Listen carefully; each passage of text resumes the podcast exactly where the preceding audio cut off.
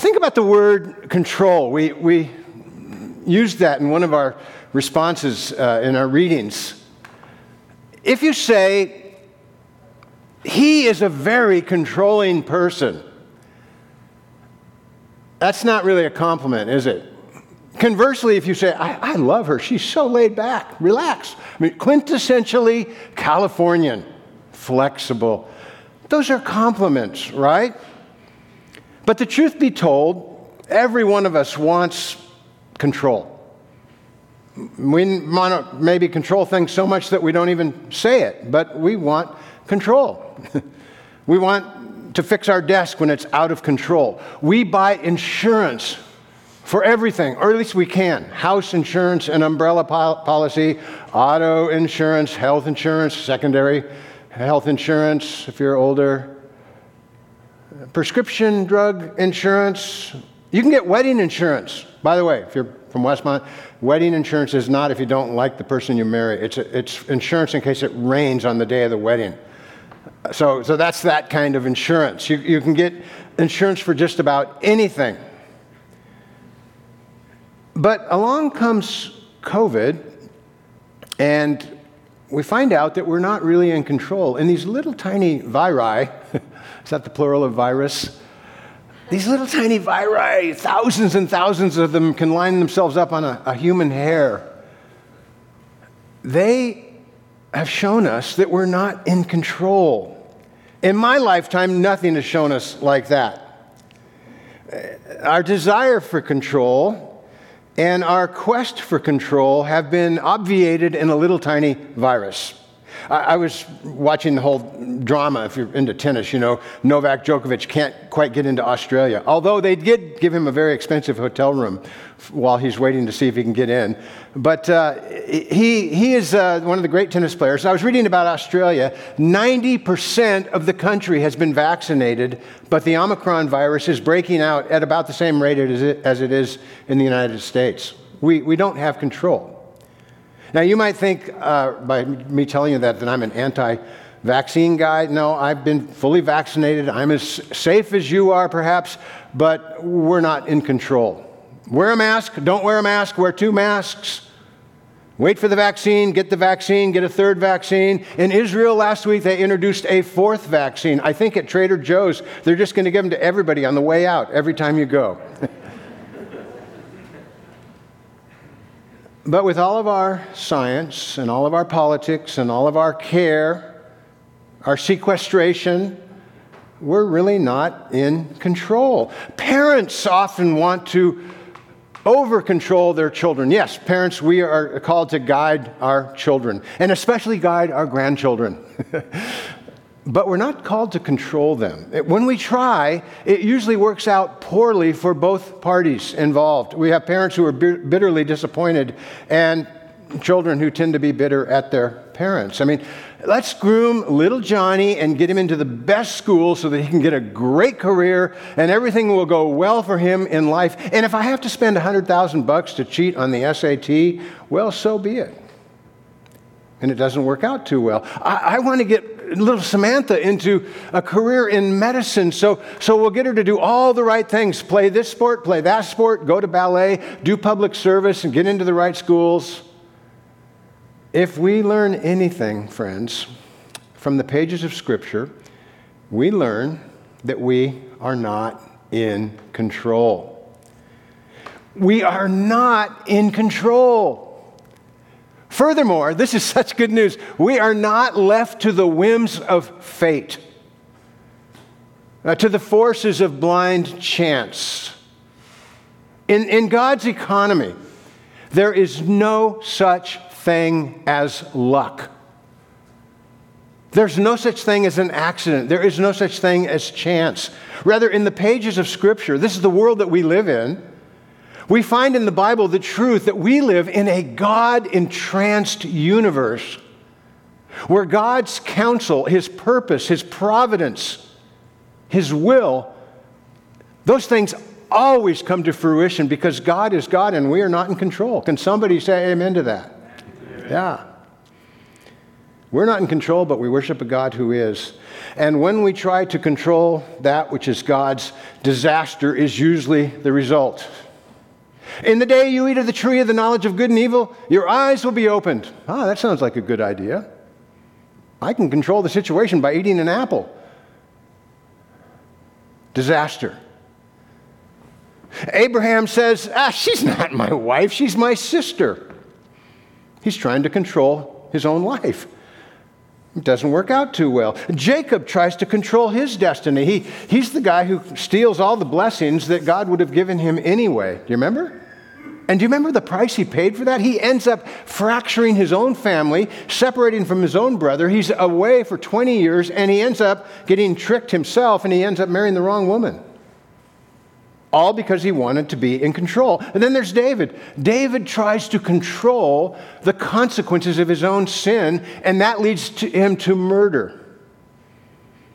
And later, he seems to want to control his own kingdom in a way that God doesn't, and he takes a census, and 70,000 people die as a result. Okay, we could go on and on, but Matthew chapter 2, which we just heard, shows us again the disastrous consequences of asserting control. The passage is simultaneously a warning to those of us who are controllers, I'm one of them, and it gives assurance to each of us, it's so good, that God is the one who's in control. So let's pray and we're going to dive into the scriptures. Lord, uh, we have sinned in a myriad of ways, and one of them is that we want the control that you reserve for yourself. So we pray that this uh, text, this passage, would lead us into greater confidence and greater joy that you are God and that we are not. And we pray that in the name of Jesus our King. Amen. Okay, we're going to look at three people or groups of people in this passage. We're going to look at the king, and then we're going to look at the wizards, and then we're going to look at the other king. First of all, verse 1, the king. Uh, this is Herod, the king. This is the guy that we know as Herod the Great. Jesus has been born in Bethlehem, and we learn right at the outset, as Matthew tells the story, that Herod is the one who's the king. Herod was born 73 BC, and by this time, get this, for 40 years, the Roman Senate, way up in the capital in Italy, the Roman Senate has referred to King Herod as the king of the Jews. That's what they call him. He became king 40 BC.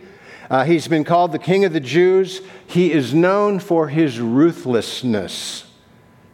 Upon gaining his authority, he crushed all opposition. He imposes on the Jews heavy, heavy taxes from the temple.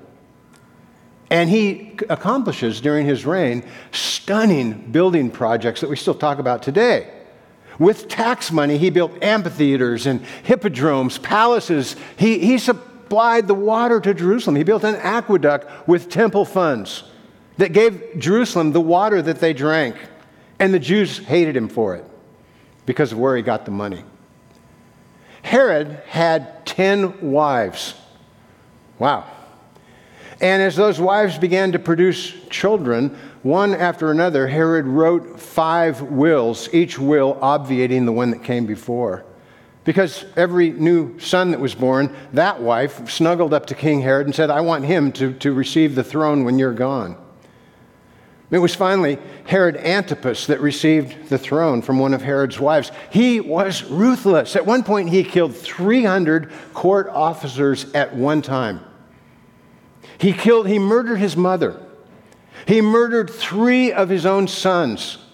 Now, Caesar Augustus said it's better to be Herod's pig than to be his son. Now, now it's against that backdrop, after Herod's fifth will, that a foreign delegation shows up in Jerusalem and they ask the question, it's right there in the passage hey, where is he who has been born king of the Jews? You see the threat to King Herod. Well, that brings us to our second group of people, the wizards. Now, why do I call them the wizards? I'll, I'll, tell you. If you are reading the New International Version or maybe I think the Living, New Living Translation, it will just call these people the Magi. And that is basically an untranslated word in our English Bible. The Greek word is magoi, plural. You got uh, many magoi, and we just can't say that so well, so we say magi. It's an untranslated word. The, the English Standard Version uh, interprets a little bit and calls them the wise men. We sing the song, you know, we three kings of Orient are burying gifts. We traverse afar, field and fountain moor, and uh, fountain, something like that. I love that song. As a kid, you know, I like that. Oh, that's kind of fun, isn't it? Well, it's a Christmas hymn. It was, it's the first Christmas hymn ever written in the United States in about mid 19th century. But these men are not kings, and there's not necessarily three. We're not told how many they are. It could be 30, there could be two, and they're definitely not kings. They are astrologers, not astronomers, astrologers, which means they're fortune tellers. They practice the magic arts. And the Jews in Jerusalem would have hated them. Now, when we think of a magician, we think of a skilled illusionist that has some great YouTube video, or in the old days, a, a special on ABC, or David Copperfield in, in Las Vegas. Not so in Bible times. M- magic and the magicians are condemned thoroughly and consistently in the Old Testament. Shortly before the time of Jesus, one rabbi wrote, He who learns from the magus, from the magoi, from the Magi is worthy of death. And let me read you from Isaiah. This is from Isaiah 47. Uh, Isaiah is talking about the coming uh, Babylonians who are going to destroy the northern and the southern kingdom. And in chapter 47, he addresses the people who listen to the astrologers. He says, Keep on then, you people. He's, Isaiah, by the way, I'll give you a little tip on how to enjoy Isaiah. He often drips with sarcasm and this passage is very sarcastic. Keep on then with your magic spells and with your many sorceries, which you have labored since childhood. Perhaps they will succeed. Perhaps you will cause terror. And now he addresses the people. That was an address to the, to the magicians. And now he says to the people, All the counsel you have received has only worn you out. Let your astrologers come forward. Let those stargazers who make predictions month by month, let them save you from what is coming upon you. Now, listen to what he says. Surely they are like stubble, like dry straw. The fire will burn them up. They cannot even save themselves from the power of the flame. These are not coals for warmth. This is not a fire to sit by. These wizards who show up in Jerusalem are not the insider Jews that we read about in Luke's gospel. I mean, who shows up to see the Christ child in Luke's gospel? Shepherds, Jewish shepherds. Yeah, they're lowly, they're despised, but they're, they're insiders. No, no, no. These are outsiders, Gentiles.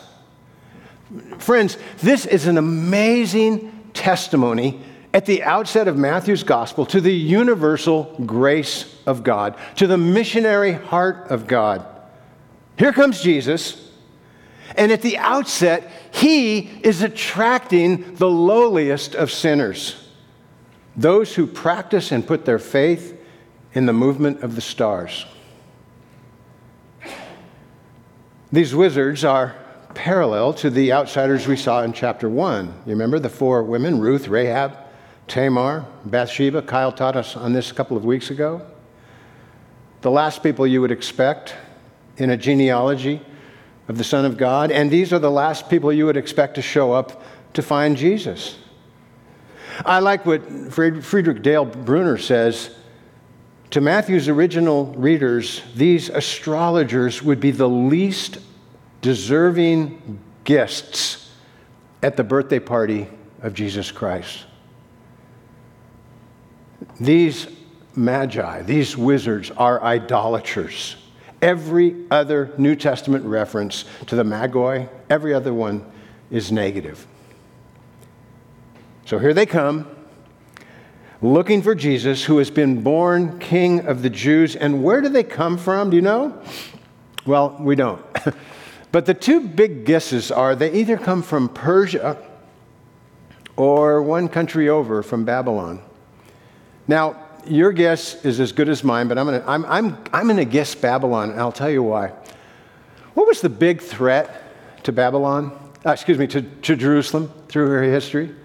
I mean, what, what did Jeremiah keep saying? He said, The Babylonians are going to come and they're going to get you, and they're going to destroy you, and they're going to take you away into exile. I mean, that, that message was heard over and over and over again. And finally, what happened? The Babylonians came, 586 BC. They utterly destroyed Jerusalem. They carted off just about everybody to Babylon for 70 years, and then they began to filter back. Now you can imagine. You think of the conflict between Serbia and Croatia. You know, for centuries, those people have hated each other. You can imagine what people in Jerusalem felt about Babylonians. So here's why I'm going with the Babylonian, the Babylon as the, as the location of, of the origin of the wizards. I, it just sounds like God to me. Doesn't it sound like God to you? That, that the first time the Babylonians come to bring God's wrath, and the second time, here come the Babylonian wizards, not to bring God's wrath, but to worship God's King, to receive God's mercy. It just kind of sounds to me like something God would do.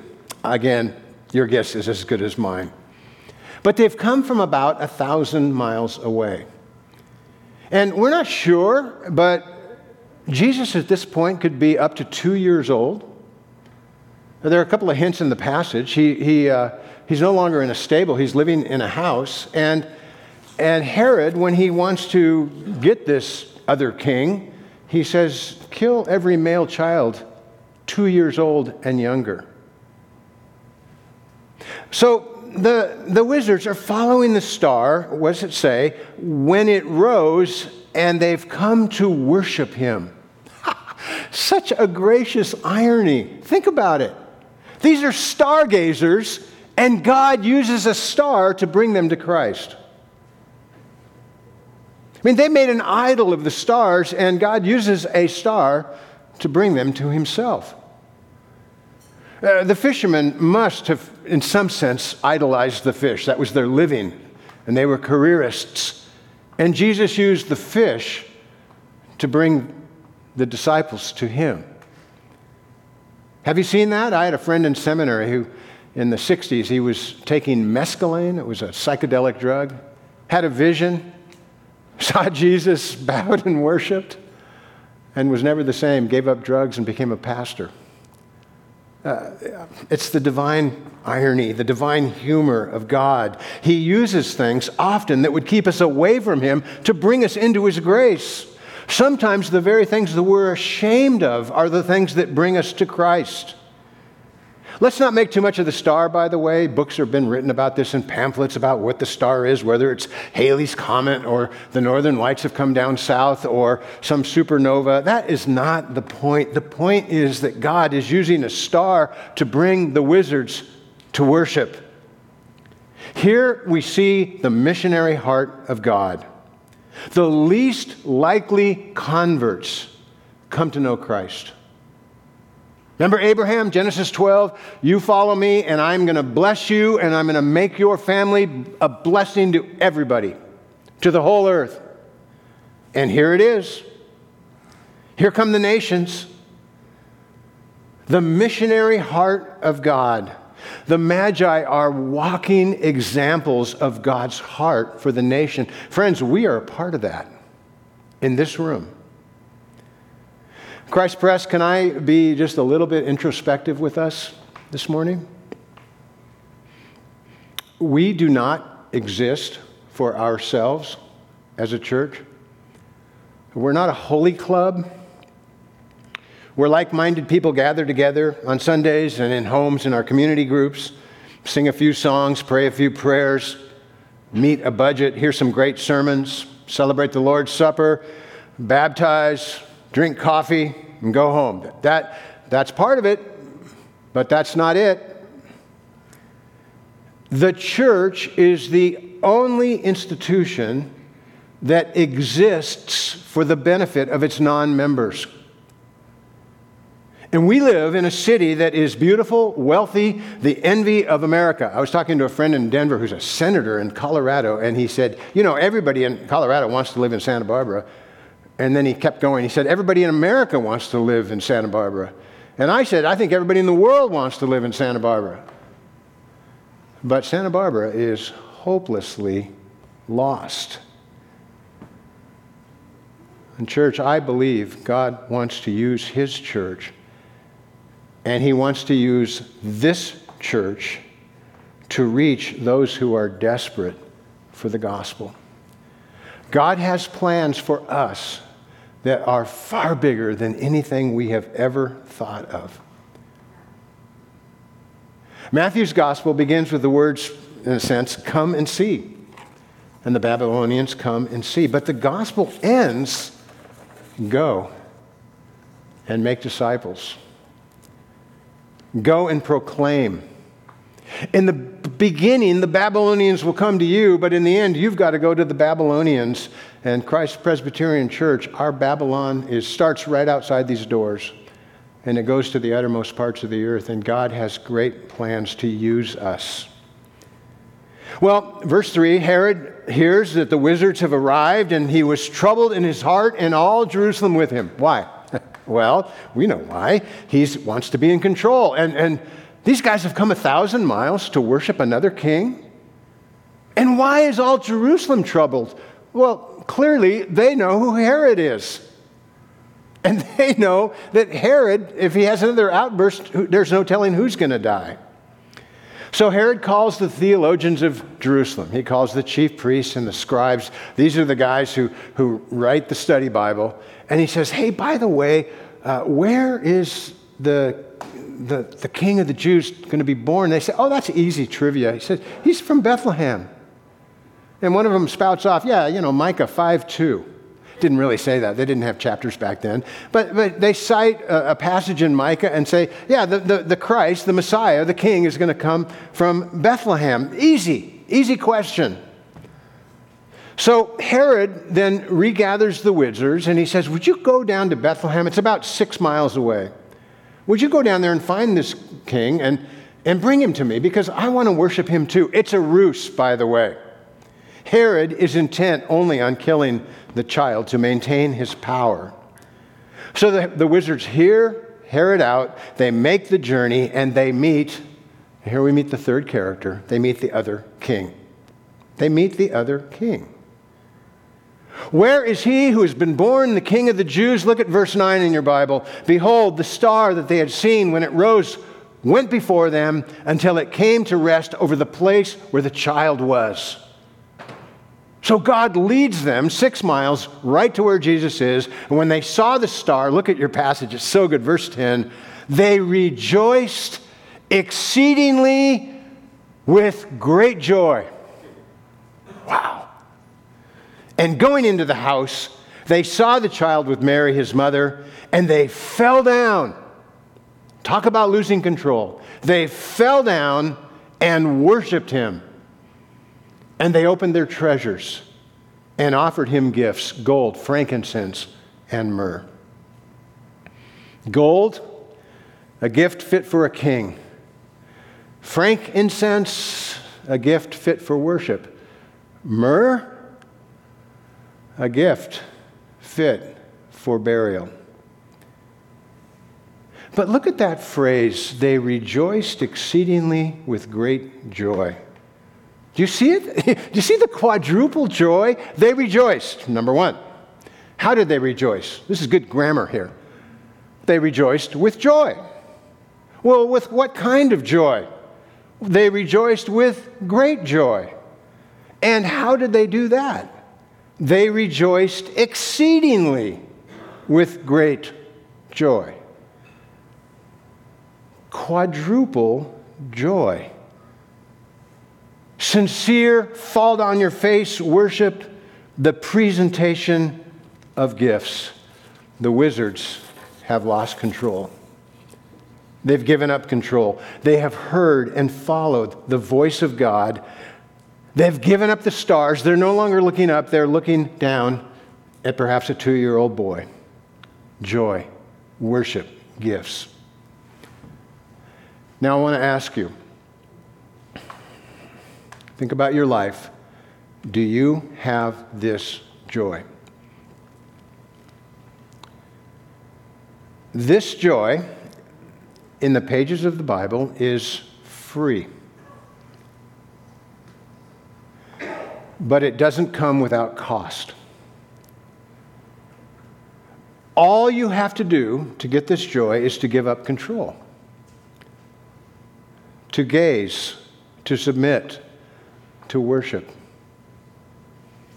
It's kind of a cryptic poem, but T.S. Eliot wrote a poem called The Journey of the Magi, and he says, he speaks for the Magi. We came to find life, but we found death. The death of our gods. When you come to Christ, when I come to Christ, we come for life, we find death. We find death to all of our gods. You see how the, how the passage ends? They went home by another route. When you come to Jesus, there, you don't go on the same path, it's a new route.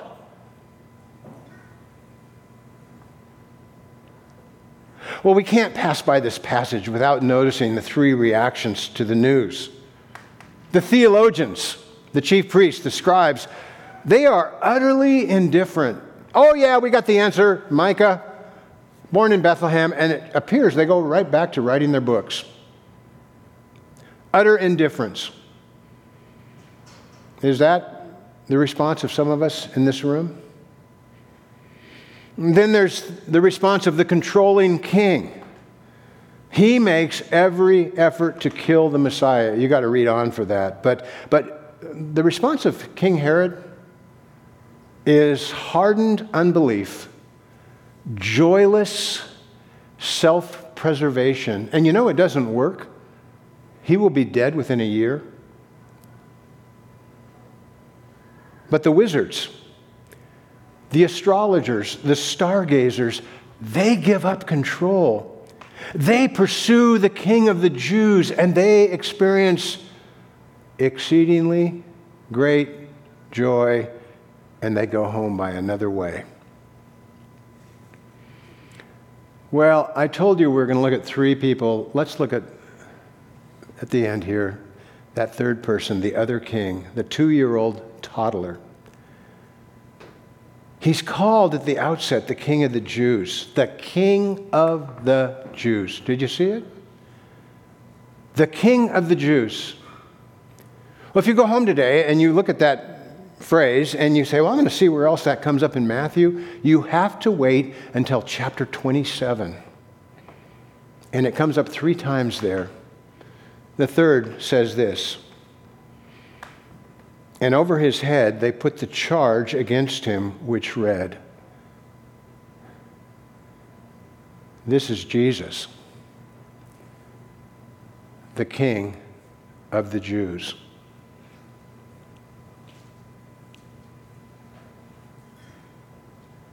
The main point of the passage for us is that this is the King who's in control. He's worthy of our worship our gifts. He's worthy of our lives. And we come and we fall before Him and, and we go home by another way with great joy.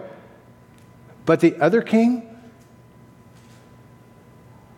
the king of the Jews, the eternal second person of the triune God, the one who could calm a storm, the one who could make lunch for thousands with a few fish and a few loaves, the one who could turn water into the best wine ever consumed the one who, remember when, Jesus, uh, when Peter cuts off the guy's ear in the Garden of Gethsemane on the night that Jesus is going to be betrayed and die? You remember that?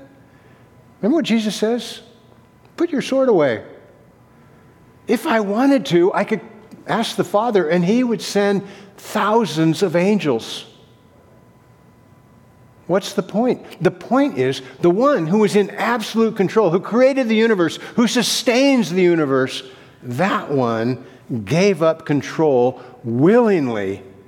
For the joy set before him, he suffers and dies so that we might trust him in all things, at all times, and enter into his joy forever. In the name of the Father, and the Son, and the Holy Spirit, amen.